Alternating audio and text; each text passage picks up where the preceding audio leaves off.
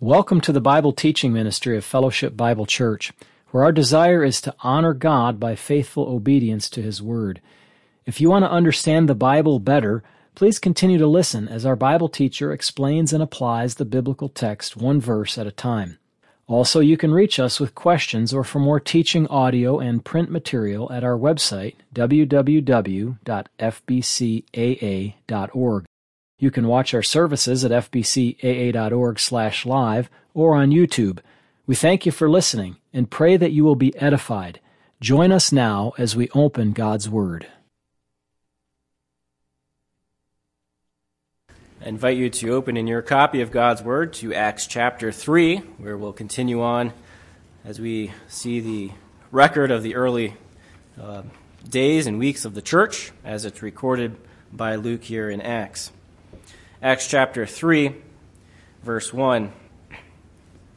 Now Peter and John went up together to the temple at the hour of prayer, the ninth hour, and a certain man lame from his mother's womb was carried whom they lay daily at the gate of the temple, which is called Beautiful, to ask alms from those who entered the temple, who, seeing Peter and John about to go into the temple, asked for alms. And fixing his eyes on him, with John, Peter said, Look at us.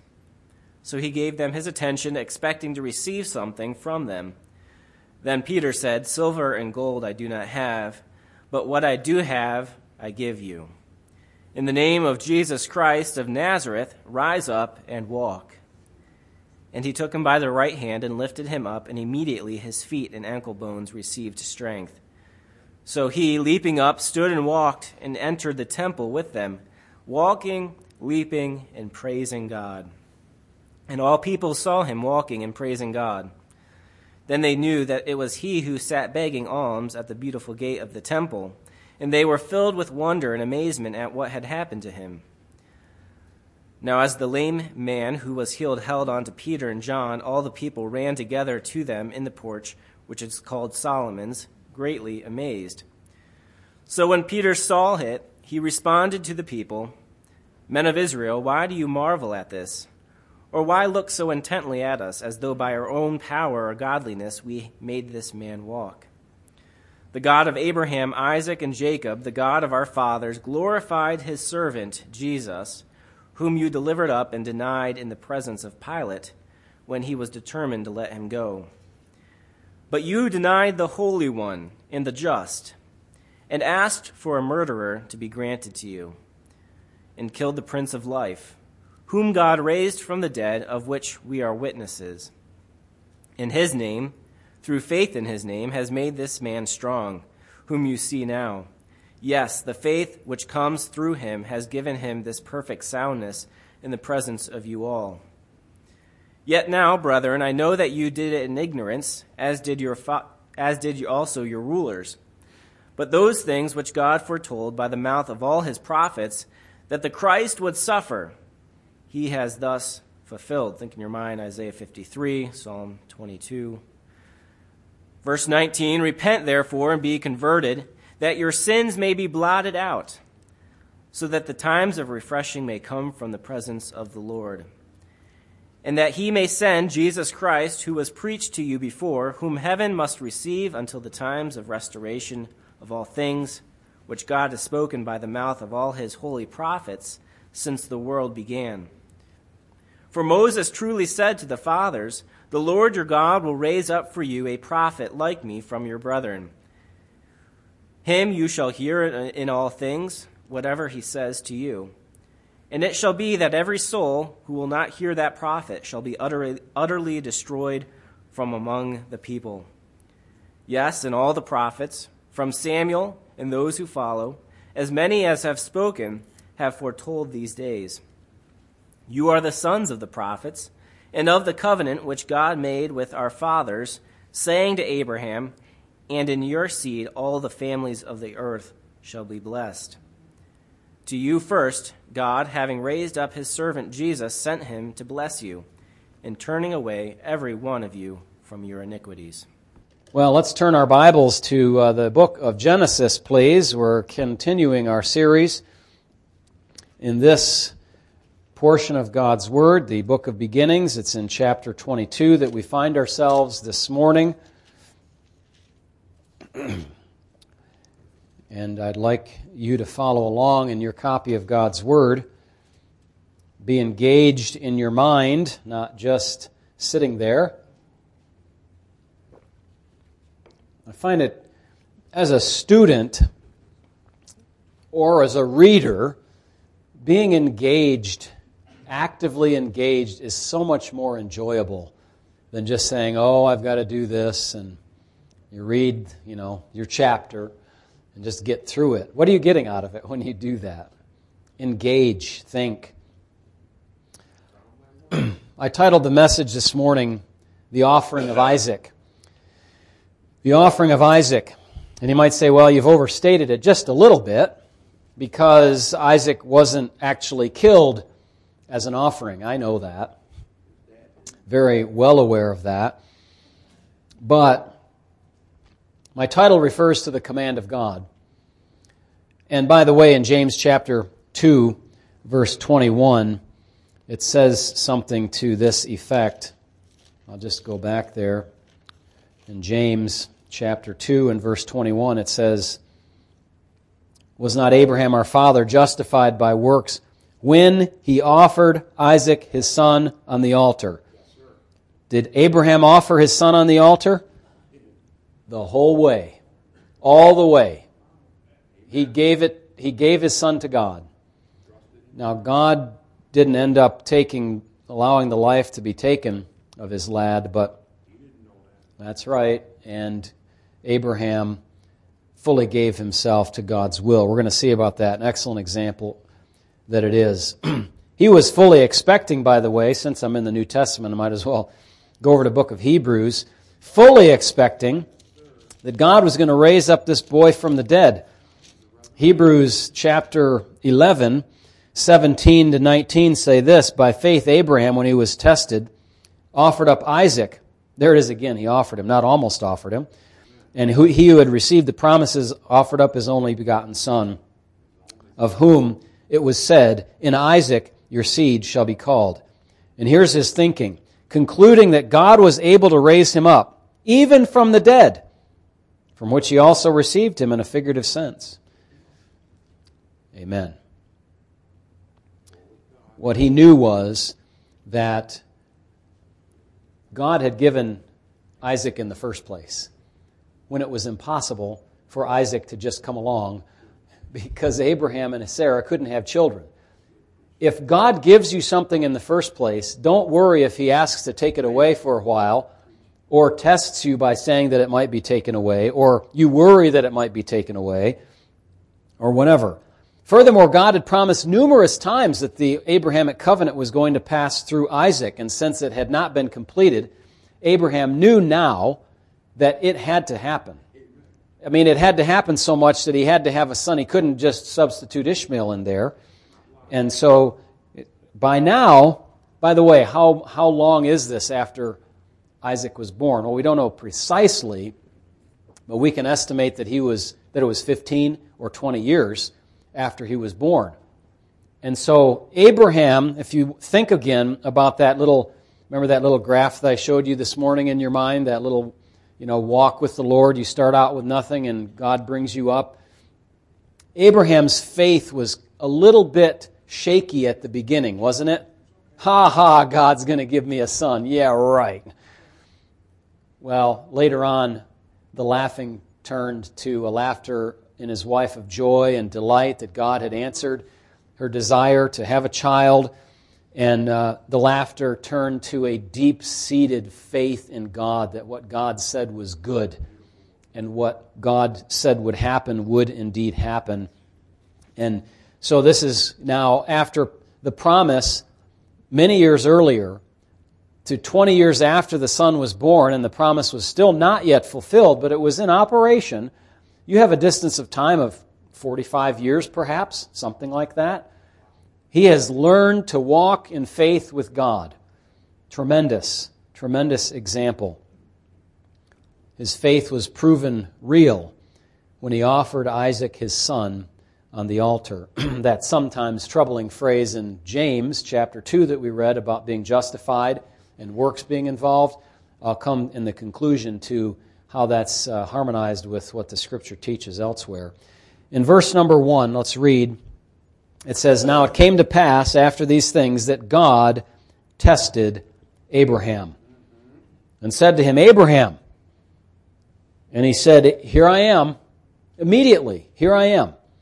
The King James Version translates this as God tempted Abraham. I'll just be bold and say that's an incorrect translation. For all of you King James only folks out there, that is an incorrect translation. Oh, yes, I know. We can go dig into the meaning of tempted and see that it means tested. Then it should have been translated as tested. It's not tempted because God does not tempt any man to solicit him to do sin. That's James chapter 1 and verse 13. So I stand on the authority of God's word to make that evaluation of the ancient translation that the King James translators did a decent job at. I'm not, I'm not going to trash it, but I'm going to say we can do better. We can do better. So the correct translation, according to the, the dictionary of the word, is that it means uh, to put someone to the test and uh, joined with the notion in James that God does not tempt anyone with evil, we're certainly correct to say that this should be translated, as the New King James has it here, that God tested Abraham. God was doing this to prove the genuineness of Abraham's faith. Now, we get into a little sidebar discussion about why God did that. I mean, God doesn't God know everything? Of course he does, but he uses means to show us things that he already knows that we need to know. And so he worked with Abraham that way. Now, I want to just mention again when God called, Abraham answered. Do you notice? Right away. Right away. Let me read on a couple more verses. Then he said, Take now your son, your only son Isaac, whom you love, and go to the land of Moriah, and offer him there as a burnt offering on one of the mountains of which I shall tell you. So Abraham rose early in the morning. And notice what it does not say. It does not say that Abraham went to his morning prayer and said, God, let's, let's think about this. You know, just slow down a little bit. This is getting a little bit out of, out of hand here. He didn't do that. He rose early in the morning, he saddled his donkey, and took two of his young men with him assistants to help them, and Isaac his son, and he split the wood for the burnt offering, and arose and went to the place of which God had told them. Then on the third day, Abraham lifted his eyes and saw the place afar off. It took quite a while to go there. It was a number of miles away. He was going to Mount Moriah, that place where David would make an altar to the Lord, and eventually the temple would be built on this very place, the place where God provided, as we'll see, for Abraham and for Isaac.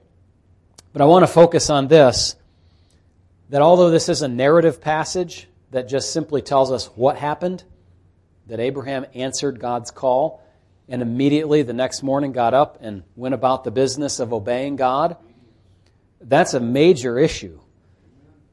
This passage says that it did happen, but I'm saying to you it should happen in our lives. When God's word comes to us, when God's call comes to us. This is a model for us as to what should happen when we hear God's word.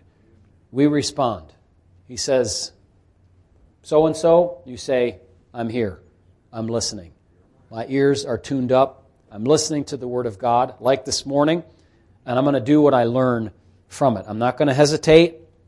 I'm not going to complain. I'm not going to reason with God and say, God, that's unreasonable. You can't do that. I'm going to respond in faith, believing that God will do what He, you know, you might say, well, that's too much. That's too radical. That's too different.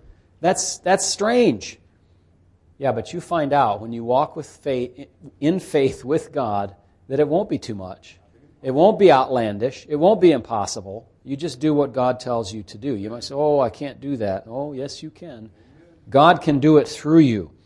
So God gives us a great example here, and Abraham shows it to us in the Word. He answered right away. Now, God commands Abraham to take Isaac and offer him on Mount Moriah.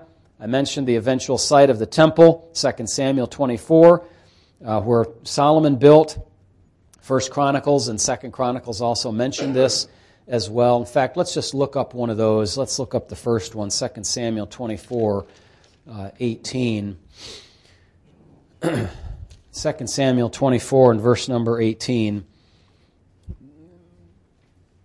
God is judging Israel because of David's sin. And uh, it says that, and Gad came that day to David and said to him, Go up, erect an altar to the Lord on the threshing floor of Araunah the Jebusite. And that happens to be that very same place. Let's look at, uh, or let me look at, rather, First Chronicles and uh, tie in 2118. First Chronicles 21:18. Oh, we have the similar passage here. Uh, this is the uh, same one, yet parallel passage. The angel of the Lord commanded Gad to say to David that David should go and erect an altar to the Lord on the threshing floor of Ornan the Jebusite. And then in Second Chronicles chapter 3, verse 1, Now Solomon began to build the house of the Lord at Jerusalem on Mount Moriah, where the Lord had appeared to his father David at the place David had prepared on the threshing floor of Ornan the Jebusite. And so, over the space of 4,000 years down to this day, we have the very place where Abraham offered his son on the altar as the Temple Mount. Abraham rose, he went to obey God's command. It took him three days to do it, to get there. And we see the great faith of Abraham in this passage here as we read on and it says, Abraham said to his young men, Stay here with the donkey. The lad and I will go yonder and worship. And I will come back to you? Doesn't say that. It says, And we will come back to you. So Abraham took the wood of the burnt offering and laid it on Isaac his son. And he took the fire in his hand and a knife, and the two of them went together. Can you imagine him taking the wood and the fire and the knife in his hand with his son. But Isaac spoke to Abraham his father and said, My father. And he said, Here I am, my son. Hmm. Dad, aren't you missing something? Look, the fire and the wood, but where's the lamb? for a burnt offering. I bet you that they had done some burnt offerings before. Right? Abraham had built altars everywhere he went to live, and he had worshiped God. I don't think this happened just once in a while, probably all the time. Annually or more than once a year. I don't know. It doesn't tell us. But he was a worshiper of God. And so there we are. Isaac is starting to get an idea that something isn't quite as expected here. And Abraham said, My son, God will provide for himself the lamb for a burnt offering. So the two of them went together. And they came to the place of which God had told him. And Abraham built an altar there and placed the wood in order. And he bound Isaac his son and laid him on the altar upon the wood. I mean, uh, just think think of Abraham here, but think about Isaac. Isaac was a grown young man. I mean, not 50 years old, but say he's 17 or 20 or 15. He, he could have resisted his dad. He didn't. He's getting instruction from his dad, evidently, along the way here, sharing uh, with Isaac what's happening. And they came to the place, and there they were, laid him on the altar upon the wood, and Abraham stretched out his hand and took the knife to slay his son.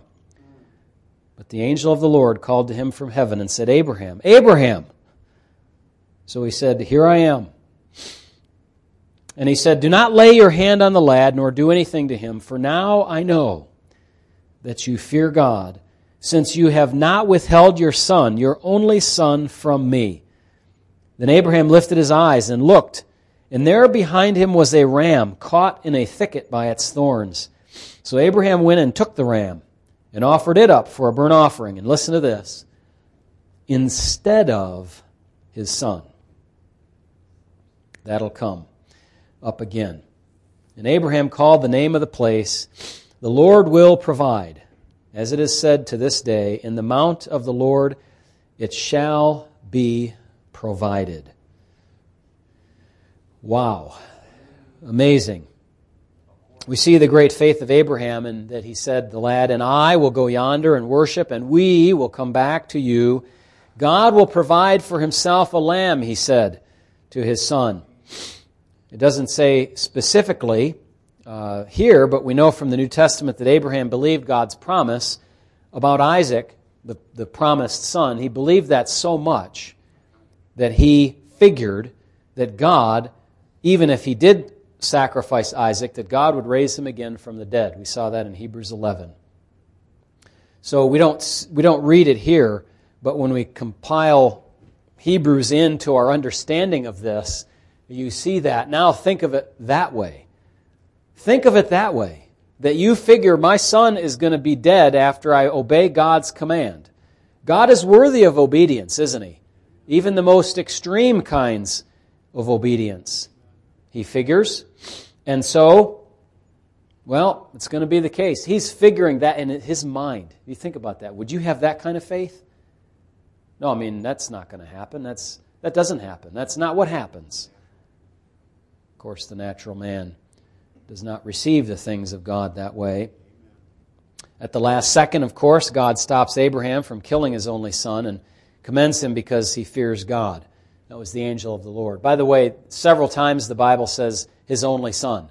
His only son. We obviously know that there was another son, but that was not a legitimate son. That was not the son of the promise. This was the son between him and Sarah. That was the only one that God had promised, and the only one that otherwise, in all, all else being equal, would have been born if Abraham had not sinned with Hagar, right? So at this moment, Abraham notices a ram caught in a nearby thicket. What providential timing that was, huh? And he took it and offered it instead of his son. Now, in the Greek translation of Genesis, now remember, sometimes people get this confused, and it's a, little embarrassing when they do. They'll say, well, wasn't the whole Bible written in Greek, or wasn't the Old Testament written in Greek? No, it was written in Hebrew and some Aramaic. And then the New Testament was written in Greek. But the Old Testament has been translated into many languages, including back in the time before Christ, the Old Testament was translated into Greek so that the people who knew Greek could read it, just like it's been translated from Hebrew into English, so you can read it. Okay?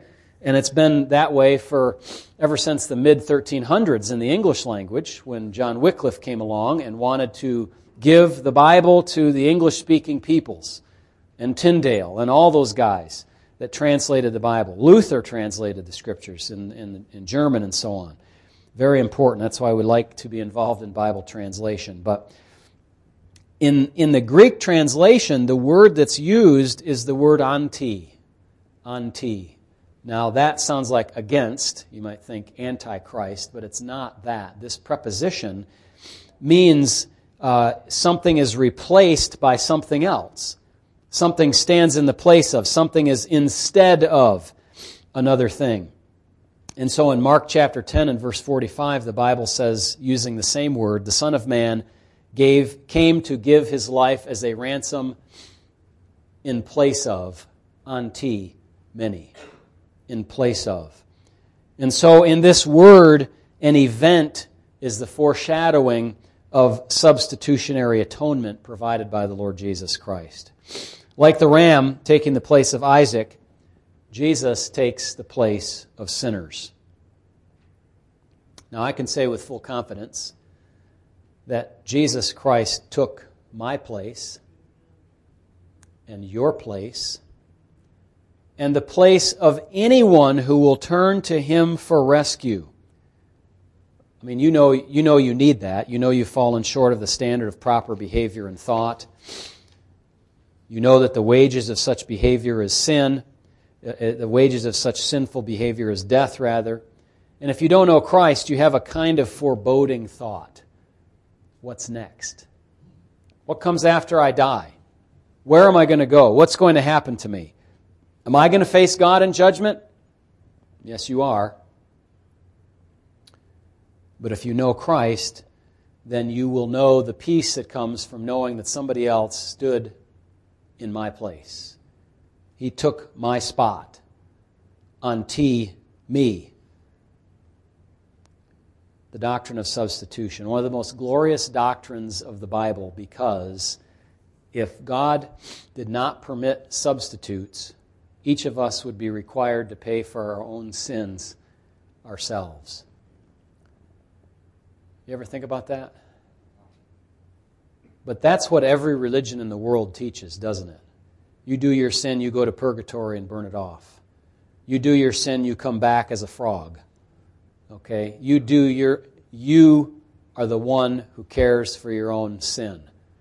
That's not Christianity, my friends. That's impossible. Now, Abraham called the name of God in that place, the Lord will provide, Jehovah Jireh. Remember uh, Hagar? What did she call God? The God who sees. The God who sees me. He saw her affliction the first time she was kicked out of the compound, the next time also he did the same.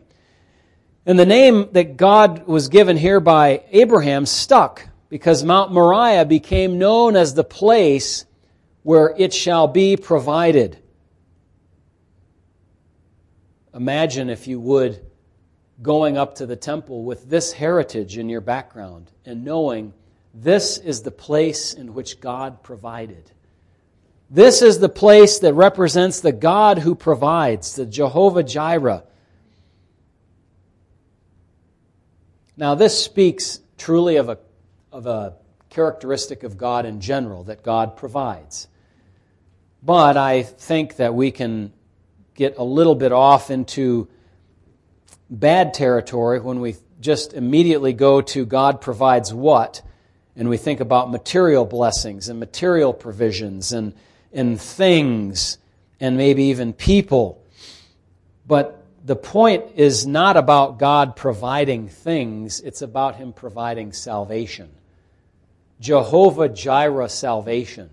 God provides rescue from sin. He provides a substitute to stand in our place. This was the critical provision, and it's the one that we all need. The provision, not of, you know, God had already provided Abraham with all the material blessing that he needed. Remember? He was rich. He had so many servants, you could hardly count them. He had a big household. He had all the wealth and power of a, of a small, you know, tribal state. God had already provided all of that, and, you know, He's already provided that for many of us, too. All of us, actually, that I'm looking at here, maybe even those online. He's provided the material blessings. What about the provision of salvation for you? What about the provision of a substitute? I'm beseeching you to know God that way as Jehovah Jireh, the God who provides your salvation, the God who provides the substitute who provides the ram caught in the thicket for your life, for your eternal life. Now, let me mention too, God commanded a couple of issues. God commanded here a test. Okay, it wasn't a temptation, as we said. It was a real test, though. It wasn't a fake test. But notice that the test was not fully carried out to its end. So says the scriptures so when you say, well, why'd God do that? Well, he did it as a test. And it was presented to Abraham in such a, like, no frills way that it was a real hard test for him. God gives you hard tests too, sometimes, doesn't he? But he might not take you all the way to the end of that test. He's given some of our ladies that we know in our church the test of cancer in these recent couple few years.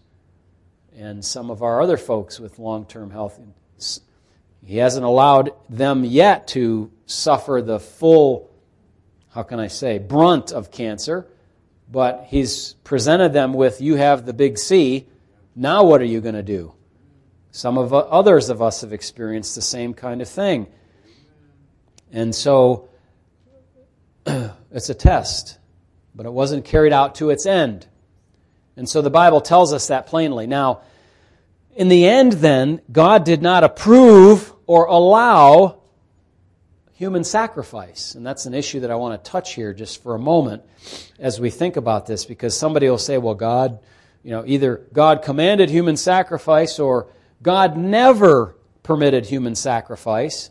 One, an attack on this passage in Genesis, the other, an attack on the provision of Christ and salvation, that he died. I, I, remember a Jewish person explicitly saying this one time to me no human sacrifice, so Christ couldn't have died for sins. Well, I beg to differ with the gentleman because Isaiah 53 tells us something very particular about that. Have you ever thought about the Jewish and Christian faiths with relationship to human sacrifice? Human sacrifice was practiced in many ancient cultures, which to us sounds like so impossibly foreign to our ears that we couldn't believe it. On both sides of the Atlantic Ocean, in times ancient, you had in the ancient Near East, you had, you had this happening where in, in uh, South and Central America with the Aztecs and the, whoever did all that down there, cannibalism going on and all kinds of stuff like that. Crazy ideas about if you eat your enemy, you get his powers and all that stuff. The fact is, however, that human sacrifice is not and never is approved in Scripture. That is, it's not a thing that God permitted. Every time it's mentioned in the Bible, it's an abomination. You shall not do as they do who worship Molech, who cause their children to pass through the fire, that is, to sacrifice them on an altar of fire. And if you do that, you are an abomination to God. And if you think about it, well, don't even get me going down the path of where we're at today. We're still off sacrificing children today, still sacrificing babies today, friends. That's exactly what's happening under the guise of a medical procedure. You can call anything you want anything you want, but it's killing, it's murder, it's human sacrifice. In these olden times, as today, we have unwilling participants on the receiving end of the killing. And we have the situation where if people think this is going to appease the gods, they are woefully undereducated in terms of the true and living God. No human sacrifice could ever appease him because no human is perfect like that perfect lamb to take away sin. So all of it's out. What other humans were killed in a sacrificial way in the Bible with God's approval? There's only one with a capital O. And this passage foreshadows it a very special one who gave his life an offering for sin. He rent, listen to this. This is Isaiah 53.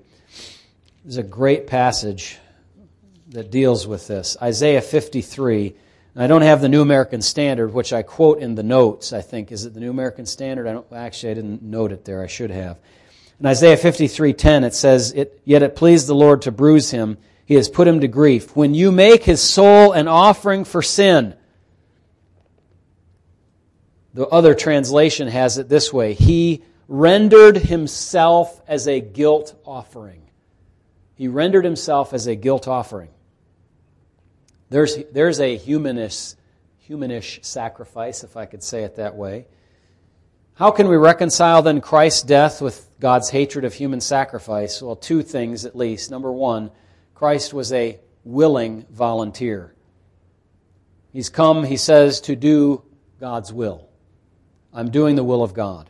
I'm volunteering, volunteering myself. And then he says, uh, the scripture tells us that he was not a mere man.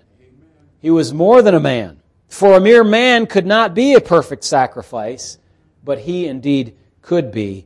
As a man, he could die. As God, he had the infinite value in his life to be able to give for the life of the world. And so we deal with human sacrifice that way, reminding ourselves it didn't happen here. It couldn't happen here. God is very displeased with it. But there was one special case in which one like to us, like to us, came and took our place on a cross to give his life to pay for our sins. Uh, we should talk about that sometime a little bit more. The nature of the atonement. the nature of the atonement is not numerical, it's not financial, it's not exemplary, although we might use examples or language like that. You can't add up how much sin we have done and then say that number applies to Christ. What happened in the atonement was what we call an ethical atonement, an, an arrangement by which the badness of sin was poured out upon Christ, not in a numerical way. This, that's not how it works. The, the very weight, the badness, the blackness, the darkness, all of it was poured out upon Jesus Christ, and he took it upon himself. There's no more or less that he could have done to provide for your redemption.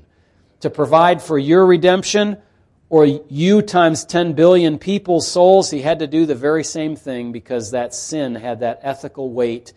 It was a violation, and is a violation of the will of God. And that violation needs to be uh, cared for, needs to be handled. So I must hasten on because of the time. We look at Genesis 22, 15 to 19. Then the angel of the Lord called to Abraham a second time out of heaven and said, By myself I have sworn, says the Lord, because you have done this thing and have not withheld your son, your only son, then blessing I will bless you, and multiplying I will multiply your descendants as the stars of the heaven as the sand which is on the seashore, and your descendants shall possess the gate of their enemies. In your seed, all the nations of the earth shall be blessed because you have obeyed my voice. So Abraham returned to his young men, and they rose and went together to Beersheba, and Abraham dwelt there, there in that place at Beersheba, or Beersheba, some might say. Remember that God uh, told Abraham to establish in this uh, chapter 17 about the establishment of the covenant and about the circumcision ritual that was the sign of that covenant. Remember Genesis 17 uh, 7. I will establish my covenant between you and your descendants after you and their generations for an everlasting covenant. And then verse 9, and God said to Abraham, As for you, you shall keep my covenant, you and your descendants after you throughout their generations. And then he gave him the covenant terms and the uh, sign that it would have with it. So the Abrahamic covenant is re- uh, re- reconfirmed yet again. The promise was given in chapter 12, 13, 15, 17, now chapter 22. The child was promised in 17 and 18 was born in the prior chapter that we looked at last time. Abraham ranged from ages 75 to up to maybe age 120 at this time, so we have a 45 year period of time in which Abraham has been growing in his faith, and he has this young man now that he's nearly offered and killed in sacrifice to God. So, in any case, over a period of 40 years or more, God repeated the covenant to Abraham at least five times. Abraham's faith had grown greatly from his initial laughter about not having a son to the point in which he had resolved to offer his son back to God in a sacrifice to him. He was convinced that God would fix the situation. And this convinced state of mind that he exercised was from his faith. Are you similarly situated where you say, look, what God has called me to do, I will obey in faith, knowing that it's going to turn out all right from God's perspective? It might not seem possible from my perspective, but it will. But it will. Now, I'll let you read verses 20 through 24. It, tells a little bit about Abraham's extended family tree uh, from his brother. sorry. Uh, from his brother. One second. And um, so it, it, talks about the children that were born in the extended family and a, a, number of them, and they will become significant. One of them will become significant because she will become Isaac's wife uh, down the line some number of years. So I'll let you look at that. But in conclusion, let me just note this. In all of this, Abraham and his conduct confirmed his righteousness before God. Now, listen, that righteous standing that Abraham had was obtained by faith before, and now is demonstrated by works. That's the harmonizing of Paul and James that they're really battling two different errors. Paul is battling the idea that you can, by legalism, by, by works, achieve right standing with God. And he's saying, no, no, no, that's not it. Faith is the only way of salvation. Salvation comes by faith. If you want to be right with God, you must believe in Jesus Christ. James is dealing with the other side, who's saying antinomianism. Well, now that I'm saved, I don't have to do anything. James says, no, your faith is demonstrated by your works. You're justified initially by faith, and you're justified afterwards, showing that your faith is real by demonstrating it through works. That's the meaning of those two things that are brought together in James, where we see this case of Abraham. When was Abraham born again? Could we say? When was he saved? Well, at least by Genesis 15, which was 40 odd years earlier because it says he believed God and God imputed it to him for righteousness. So he received righteousness by faith, but now he demonstrates righteousness by works. So we're not afraid of works. We're clear minded, though, that we don't achieve salvation by works. However, you better be busy about demonstrating your justification because James says, look, if you're not demonstrating it, it may just be dead. We don't want to see dead faith, do we? We want a live faith, a demonstrated faith that is demonstrated by works. True faith saves. True faith then works. Let's pray. Heavenly Father, thank you for the opportunity to look into your word and see this great passage that teaches the doctrine of substitutionary atonement, that teaches us even more. We didn't emphasize this as much, but we should have the the point of the whole thing is that you provide. You provide that justification. You provide that substitute. You provide the one that stands in the place of. And so, help us to take this truth home with us and remember that you do provide not just the material things, but you provide the substitute. Thank you for that. In Jesus' name, amen. amen.